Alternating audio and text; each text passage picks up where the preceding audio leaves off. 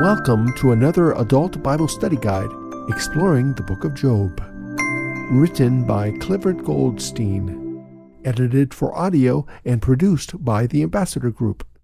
Narrated by Byron Phillips and Lynette Newhart. Exploration 14 Some Lessons from Job. Indeed, we count them blessed who endure. You have heard of the perseverance of Job and seen the end intended by the Lord, that the Lord is very compassionate and merciful. James chapter 5 and verse 11, the New King James Version.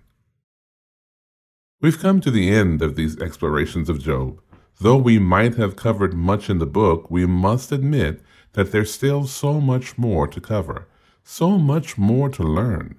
Of course, even in the secular world, Everything we learn and discover simply leads to more things to learn and to discover.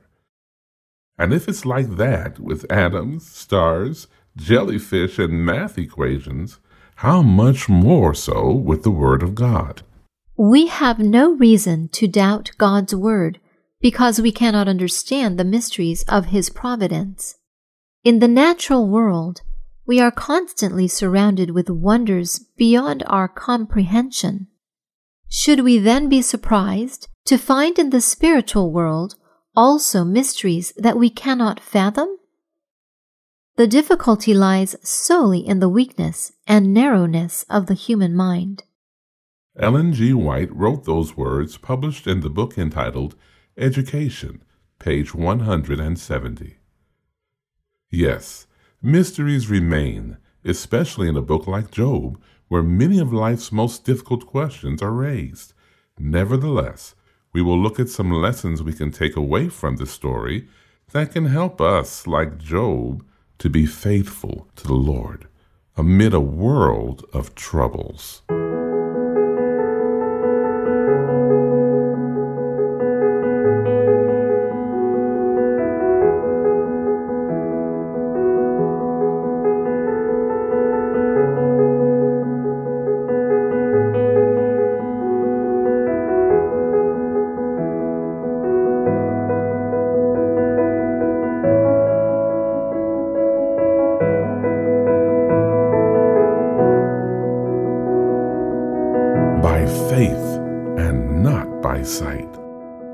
Listen to 2 Corinthians chapter 5 and verse 7 and 2 Corinthians chapter 4 and verse 18. What important truths are revealed in these texts? How can these truths help you as you seek to be a faithful follower of the Lord? 2 Corinthians chapter 5 and verse 7. For we walk by faith, not by sight living our lives in a manner consistent with our confident belief in God's promises. 2 Corinthians chapter 4 and verse 18. So we look not at the things which are seen, but at the things which are unseen.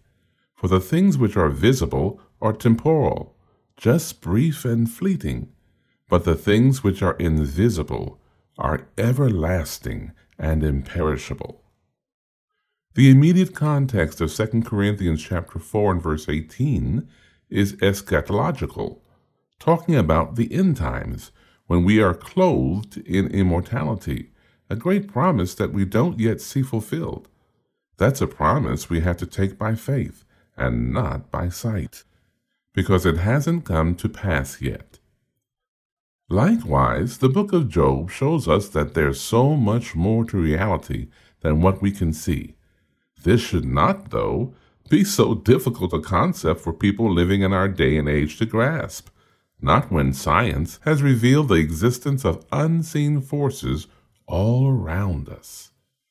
A preacher stood before a church in a large city. He asked the congregation to be quiet. For a few seconds there was no sound. He then pulled out a radio and turned it on, running the dial across the channels. All sorts of sounds came out of the radio. Let me ask, the preacher said, where did these sounds come from? Did they originate in the radio itself? No, these sounds were in the air all around us, as radio waves, waves just as real as my voice is now. but the way we are wired, we don't have access to them. But the fact that we can't see or feel or hear them doesn't mean that they don't exist, right? What other real things that we can't see, such as radiation or gravity, exist around us? What spiritual lessons can you draw from the fact that these unseen forces not only exist, but can impact your life? As the book of Job revealed, none of the people involved really grasped what was going on. They believed in God and even had some understanding about God and his character and creative power. But outside the bare facts of reality that they could see, example, Job's calamity, they didn't have a clue as to what was happening behind the scenes. In the same way, might we not at times be as clueless as to the unseen realities around us? The book of Job, then, teaches us that we need to learn to live by faith, realizing our weakness and just how little we really see and know.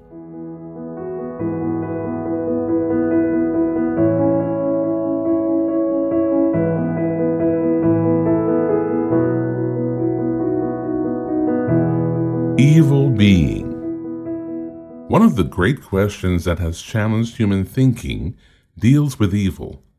Though some philosophers and even religionists have denied the existence of evil, or think we should at least abandon the term, most people would disagree.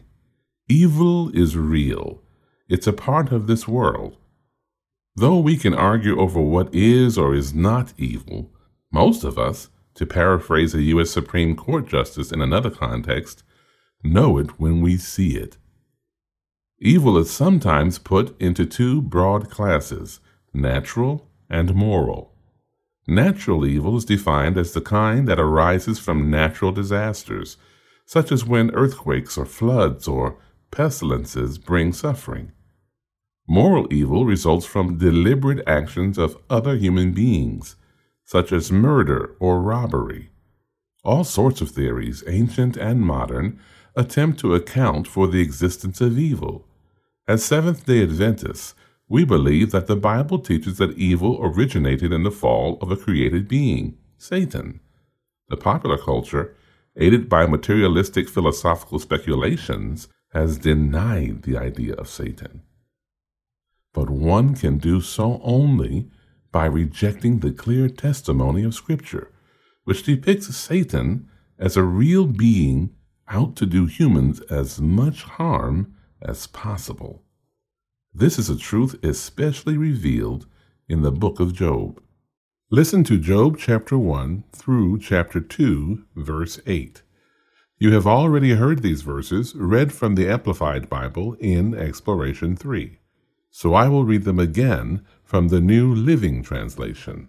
As you listen, think about this question how do these two chapters help you understand the role of Satan in the evil that's so prevalent in the world? There once was a man named Job who lived in the land of Uz. He was blameless, a man of complete integrity. He feared God and stayed away from evil. He had seven sons and three daughters. He owned 7,000 sheep, 3,000 camels, 500 teams of oxen, and 500 female donkeys. He also had many servants. He was, in fact, the richest person in that entire area. Job's sons would take turns preparing feasts in their homes, and they would also invite their three sisters to celebrate with them. When these celebrations ended, Sometimes, after several days, Job would purify his children. He would get up early in the morning and offer a burnt offering for each of them. For Job said to himself, Perhaps my children have sinned and have cursed God in their hearts. This was Job's regular practice. Job's first test. One day the members of the heavenly court came to present themselves before the Lord and the accuser, Satan, came with them. Where have you come from? The Lord asked Satan. Satan answered the Lord, I have been patrolling the earth, watching everything that's going on. Then the Lord asked Satan, Have you noticed my servant Job? He is the finest man in all the earth. He is blameless, a man of complete integrity. He fears God and stays away from evil. Satan replied to the Lord, Yes, but Job has good reason to fear God. You have always put a wall of protection around him and his home and his property. You have made him prosper in everything he does. Look how rich he is. But reach out and take away everything he has, and he will surely curse you to your face. All right, you may test him, the Lord said to Satan. Do whatever you want with everything he possesses, but don't harm him physically. So Satan left the Lord's presence. One day, when Job's sons and daughters were feasting at the oldest brother's house, a messenger arrived at Job's home with this news Your oxen were plowing, with the donkeys feeding beside them, when the Sabeans raided us. They stole all the animals and killed all the farm hands. I am the only one who escaped to tell you. While he was still speaking, another messenger arrived with this news The fire of God has fallen from heaven and burned up the sheep and all the shepherds. I am the only one who escaped to tell you. While he was still speaking, a third messenger arrived with this news Three bands of Chaldean raiders have stolen your camels and killed your servants. I am the only one who escaped to tell you. While he was still speaking, another messenger arrived with this news Your sons and daughters were feasting in their oldest brother's home. Suddenly, a powerful wind swept in from the wilderness and hit the house on all sides. The house collapsed, and all your children are dead. I am the only one who escaped to tell you. Job stood up and tore his robe in grief. Then he shaved his head and fell to the ground to worship. He said, I came naked from my mother's womb, and I will be naked when I leave. The Lord gave me what I had, and the Lord has taken it away. Praise the name of the Lord. In all of this, Job did not sin by blaming God. Job's second test. Job chapter 2. One day, the members of the heavenly court came again to present themselves before the Lord, and the accuser, Satan, came with them. Where have you come from? the Lord asked Satan. Satan answered the Lord, I have been patrolling the earth, watching everything that's going on. Then the Lord asked Satan, Have you noticed my servant Job? He is the finest man in all the earth. He is blameless, a man of complete integrity. He fears God and stays away from evil. And he has maintained his integrity, even though you urged me to harm him without cause. Satan replied to the Lord, Skin for skin. A man will give up everything he has to save his life.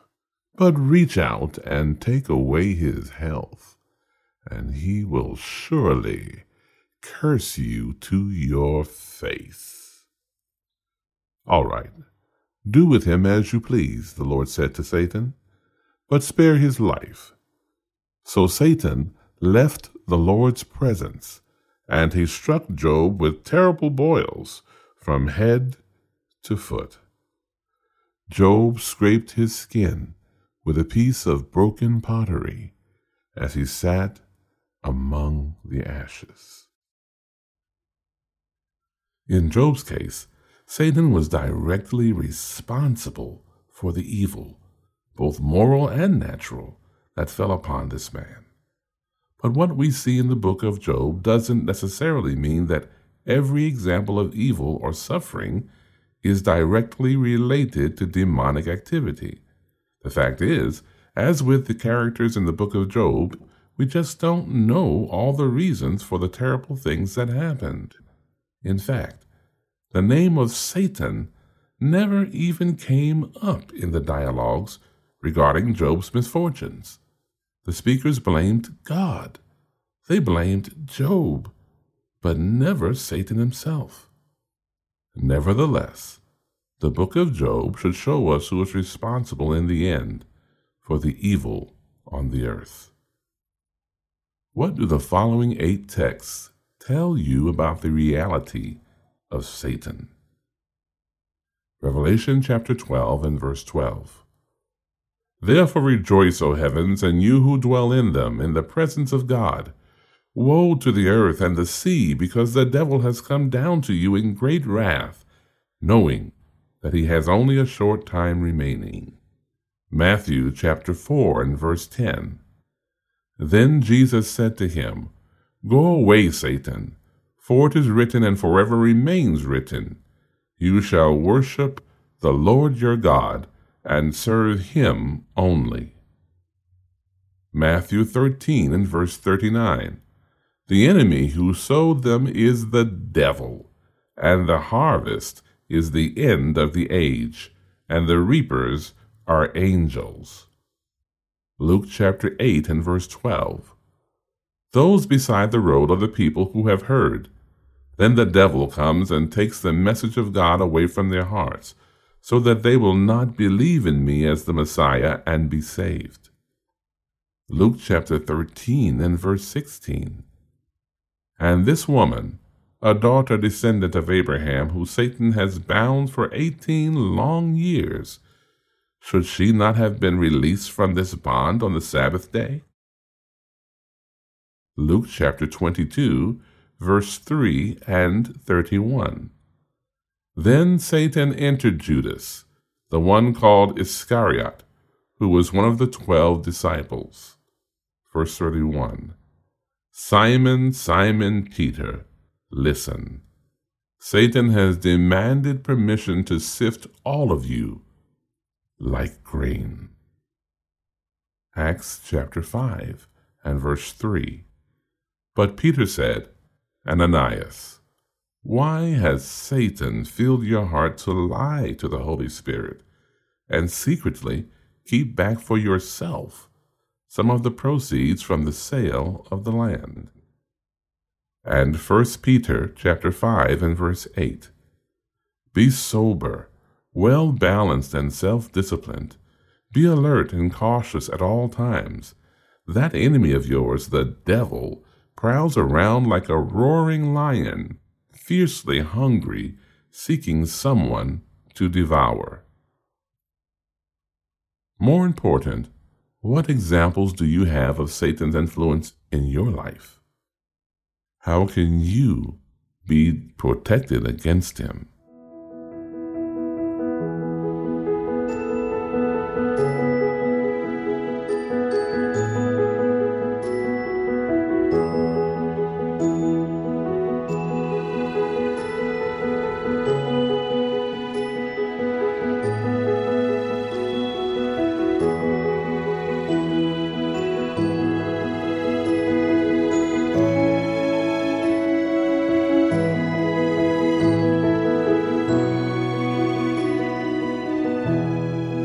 Friends like these.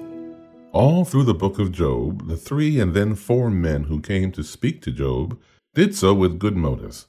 They had heard what had happened to him, and they came to mourn with him and to comfort him. Job chapter 2 and verse 11. However, after Job first started speaking, bemoaning the tragedies that befell him, They apparently felt it was more important for them to put Job in his place and set his theology straight than it was to encourage and uplift the spirits of their suffering friend. Time after time, they got it all wrong. But suppose they had got it all right.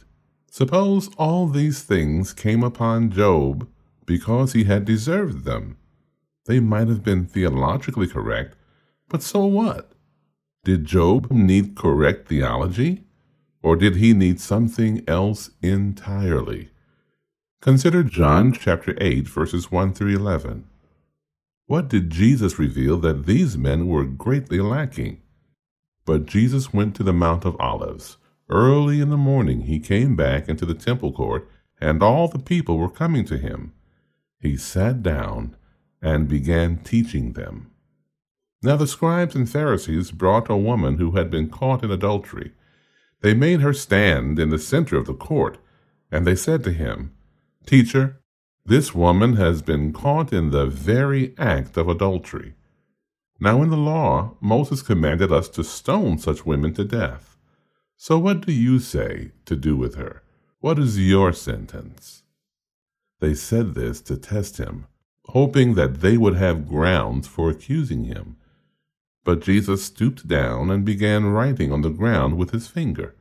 However, when they persisted in questioning him, he straightened up and said, He who is without any sin among you, let him be the first to throw a stone at her. Then he stooped down again and started writing on the ground. They listened to his reply, and they began to go out one by one, starting with the oldest ones, until he was left alone with the woman standing there before him in the center of the court. Straightening up, Jesus said to her, Woman, where are they? Did no one condemn you? She answered, No one, Lord. And Jesus said, I do not condemn you either. Go. From now on, sin no more. In this story, there is a major difference between the woman taken in adultery and her accusers on the one hand, and Job and his accusers on the other. The woman was guilty. Though she might have been less guilty of sin than those accusing her, there was never a question of her guilt, whatever the mitigating circumstances. In contrast, Job was not guilty, at least in the sense of guilt that his accusers had claimed for him. But even if he had been guilty like this woman, what Job needed from these men was what this woman needed, and what all suffering people need grace and forgiveness. In his act of pardoning this woman and encouraging her to live a better life, the character of Jesus shines forth in the beauty of perfect righteousness. While he does not palliate sin, nor lessen the sense of guilt. He seeks not to condemn, but to save. The world had for this erring woman only contempt and scorn, but Jesus speaks words of comfort and hope. The writing of Ellen G. White in her classic book on the earthly life of Jesus Christ entitled The Desire of Ages, page 462. What the book of Job should teach us is that we need to give others what we would like were we in their shoes.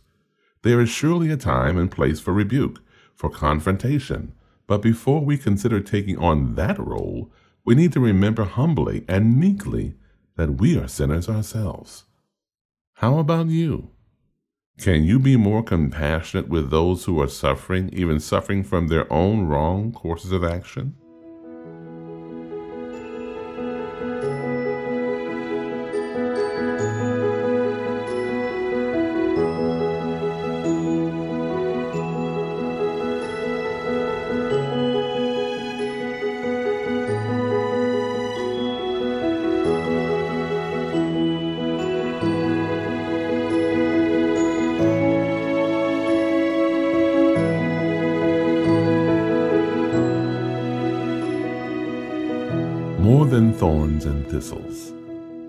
As we all know, and some know too well, life is hard. Right at Eden, after the fall, we were given some hints of how hard it would be when the Lord let our first parents know what some of the results of their transgression would be.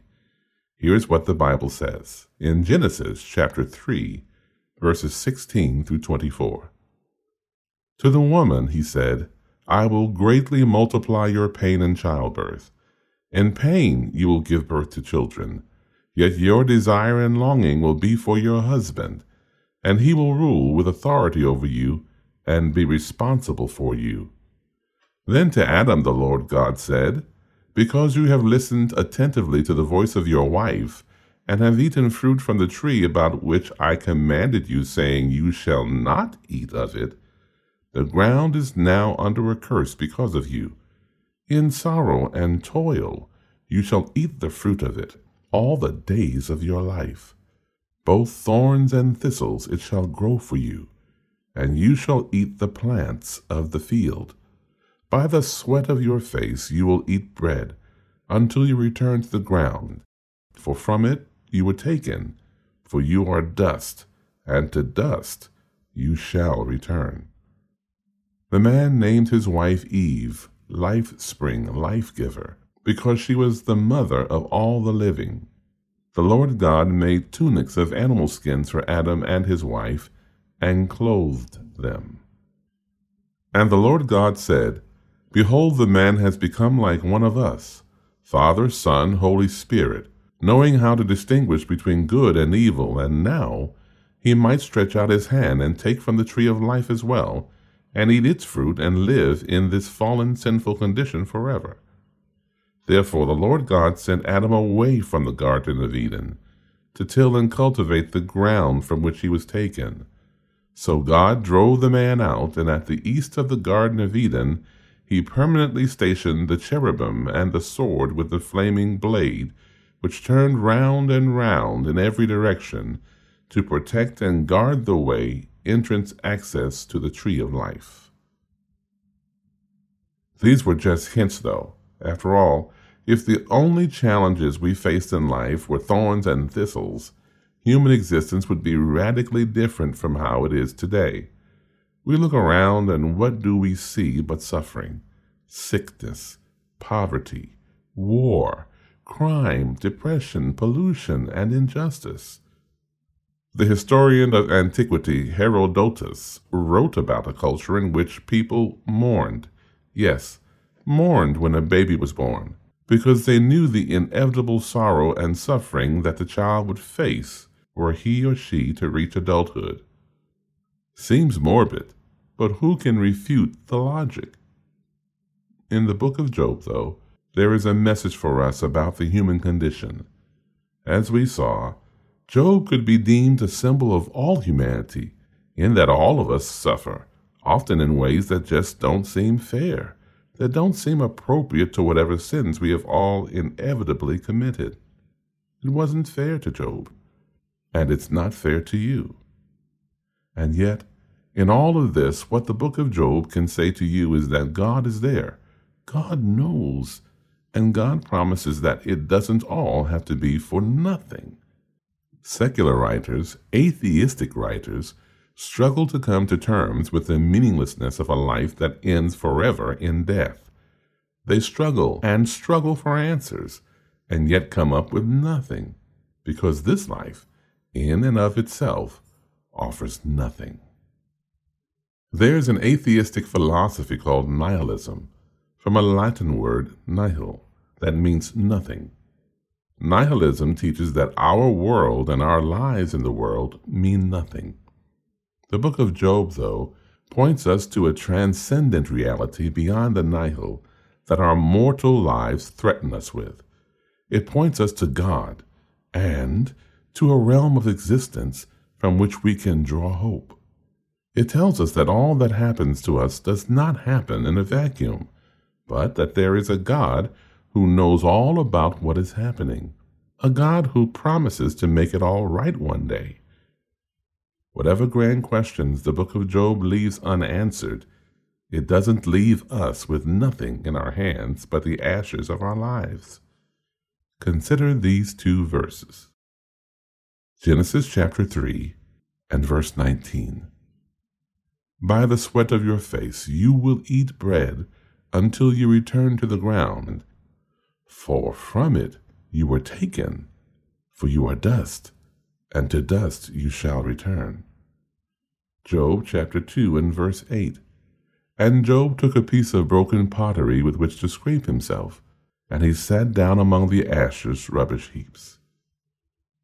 The book of Job leaves us with a hope of hopes, the hope of something beyond what's presented to our immediate senses. Here are two Bible texts which explicitly say that we have a great hope that transcends anything this world offers.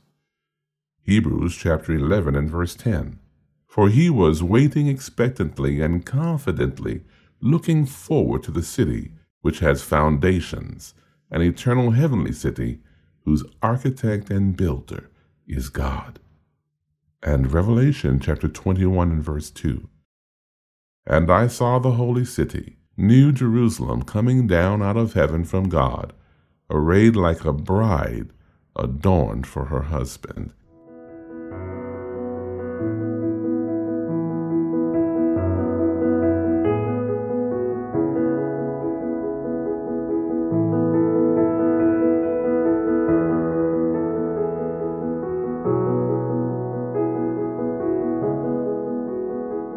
Jesus and Job. Bible students through the ages have sought to find parallels between the story of Job and the story of Jesus. And though Job is not exactly a type of Jesus, as were the animals in the sacrificial system, some parallels do exist. In these parallels, we can find another lesson from Job, that of what our salvation cost the Lord. What parallels do you hear? Job chapter 1, verse 1. There was a man in the land of Uz whose name was Job, and that man was blameless and upright, and one who feared God with reverence, and abstained from and turned away from evil, because he honored God. 1 John chapter 2 and verse 1. My little children, believers, dear ones, I am writing you these things so that you will not sin and violate God's law. And if anyone sins, we have an advocate who will intercede for us with the Father, Jesus Christ, the righteous, the upright, the just one, who conforms to the Father's will in every way, purpose, thought, and action. James chapter 5 and verse 6. You have condemned and have put to death the righteous man. He offers you no resistance and Acts chapter 3 and verse 14. But you disowned and denied the holy and righteous one, and asked for the pardon of a murderer to be granted to you. Now listen to Matthew chapter 4, verse 1 through 11. What parallels exist in these verses between Jesus and Job? Then Jesus was led by the Holy Spirit into the wilderness to be tempted by the devil. After he had gone without food for forty days and forty nights, he became hungry. And the tempter came and said to him, If you are the Son of God, command that these stones become bread. But Jesus replied, It is written and forever remains written.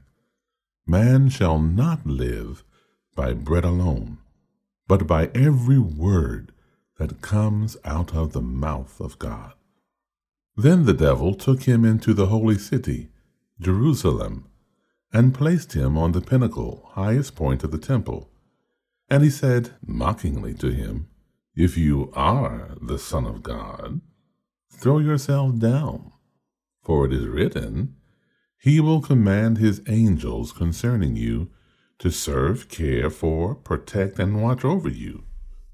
They will lift you up on their hands so that you will not strike your foot against a stone. Jesus said to him, On the other hand, it is written and forever remains written, You shall not test the Lord your God. Again the devil took him up on a very high mountain and showed him all the kingdoms of the world and the glory, splendor, magnificence, and excellence of them. And he said to him, All these things I will give you, if you fall down and worship me. Then Jesus said to him, Go away, Satan, for it is written and forever remains written, You shall worship the Lord your God, and serve him only. Then the devil left him, and angels came and ministered to him, bringing him food and serving him. More texts to consider. This time the question is how do these texts parallel the experience of Job? Matthew chapter 26, verses 60 and 61. Many false witnesses came forward. At last, two came forward and testified. This man said, I am able to tear down the temple of God and rebuild it in three days. Luke chapter 11, verses 15 and 16. But some of them said, He drives out demons by the power of Beelzebub, Satan, the ruler of the demons. Others, trying to test him, were demanding of him a sign from heaven. And John chapter 18 and verse 30. They answered, If he were not a criminal, we would not have handed him over to you for judgment. Compare Job chapter 1 and verse 22 with Hebrews chapter 4 and verse 15. What parallel do you hear? Job chapter 1 and verse 22. Through all this, Job did not sin, nor did he blame God. Hebrews chapter 4 and verse 15. For we do not have a high priest who is unable to sympathize and understand our weaknesses and temptations, but one who has been tempted, knowing exactly how it feels to be human in every respect as we are, yet without committing any sin. Let's summarize all the references that we've heard in this section. These texts do reveal interesting parallels between the experiences of Job and Jesus. Job, of course, was not sinless, as was Jesus. Nevertheless, he was a faithful and righteous man whose life brought glory to the Father.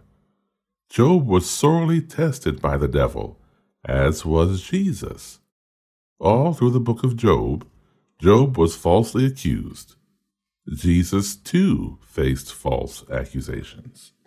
Finally, and perhaps most important, despite all that happened, Job stayed faithful to the Lord.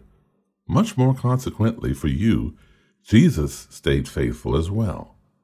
Despite everything that happened to him, Jesus lived a sinless life one that perfectly embodied the character of God. Jesus was the express image of his God's person. Hebrews chapter 1 verse 3, the New King James Version. And thus alone had the righteousness needed for salvation, even the righteousness of God which is by faith of Jesus Christ unto all and upon all them that believe, for there is no difference. Romans chapter 3 verse 22. As great as it all was, Job, his suffering, and his faithfulness amid the suffering was a small and imperfect reflection of what Jesus, his Redeemer, would face in Job's behalf and in ours when he will indeed come and stand at the latter day upon the earth. Job chapter 19 and verse 25.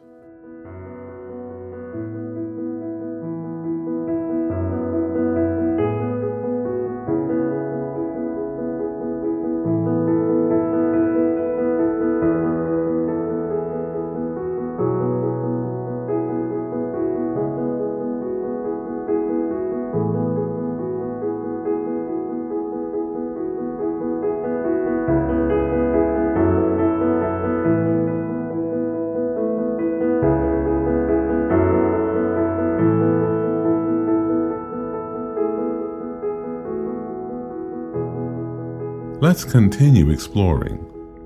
Here are a few thoughts to ponder. Through the centuries, the book of Job has thrilled, enlightened, and challenged readers in Judaism, Christianity, and even Islam, which has its own variant of the biblical account. We say challenged because, as we have seen, in and of itself, the book leaves many questions unanswered. On one level, this shouldn't be so surprising. After all, from Genesis to Revelation, what book of the Bible doesn't leave questions unanswered? Even taken as a whole, the Bible doesn't answer every issue that it raises. If the topics it covers, the fall of humanity and the plan of salvation, are subjects that we will be studying throughout eternity, how could one finite book of it, even one inspired by the Lord, answer everything for us now? Listen to these two important references. The first reference is The Great Controversy, page 678. It suits the policy of Satan that men should retain the forms of religion, if but the spirit of vital godliness is lacking. After their rejection of the gospel, the Jews continued zealously to maintain their ancient rites. They rigorously preserved their national exclusiveness, while they themselves could not but admit that the presence of God was no longer manifest among them. The prophecy of Daniel pointed so unmistakably to the time of Messiah's coming, and so directly foretold his death, that they discouraged its study, and finally the rabbis pronounced a curse on all who should attempt a computation of the time. In blindness and impenitence, the people of Israel during succeeding centuries have stood indifferent to the gracious offers of salvation, unmindful of the blessings of the gospel, a solemn and fearful warning of the danger of rejecting light from heaven. Wherever the cause exists, the same results will follow. He who deliberately stifles his convictions of duty because it interferes with his inclinations will finally lose the power to distinguish between truth and error. The understanding becomes darkened, the conscience calloused, the heart hardened, and the soul is separated from God. Where the message of divine truth is spurned or slighted, there the church will be enshrouded in darkness. Faith and love grow cold, and estrangement and dissension enter church members center their interests and energies in worldly pursuits, and sinners become hardened in their impenitence. The second reference is 2 Timothy chapter 3 and verse 16. All scripture is God-breathed, given by divine inspiration, and is profitable for instruction, for conviction of sin, for correction of error and restoration to obedience, for training in righteousness, learning to live in conformity to God's will, both publicly and privately, behaving honorably with personal integrity and moral courage. The book of Job, though, doesn't stand alone. It's part of a much greater picture revealed in the Word of God. And, as part of a grand spiritual and theological mosaic, it presents us with a powerful message, one with universal appeal, at least for all the followers of God. And that message is faithfulness and adversity. Job is a living example of Jesus' own words. He who endures to the end shall be saved. Matthew chapter 24 and verse 13. What believer in Jesus seeking to do right hasn't at times faced inexplicable wrong? What believer in Jesus, seeking to be faithful, hasn't faced challenges to faith? What believer in Jesus, seeking comfort, hasn't faced accusations instead? And yet, the book of Job presents us with an example of someone who, facing all this and more, maintained his faith and integrity, And as by faith and by grace we trust in the one who died on the cross for Job and for us, the message to us is go and do likewise. Luke chapter 10 and verse 37. Here are a few questions to consider. Place yourself in the mind of a Jew who, knowing the book of Job, lived before the coming of Jesus. What questions do you think that person might have that we today, living after Jesus, don't have, that is? How does the story of Jesus and what he has done for you help you better understand the book of Job? When you get to meet Job, what might be the first question you ask him and why? What are some questions and issues that the book of Job touched on that weren't considered in these explorations? And lastly, what was the main spiritual concept that you got from these explorations of the book of Job? I'm Byron Phillips, and it's been my pleasure to walk with you through the explorations in the book of Job. Until we meet again, live fully in His presence until He comes just beyond tomorrow.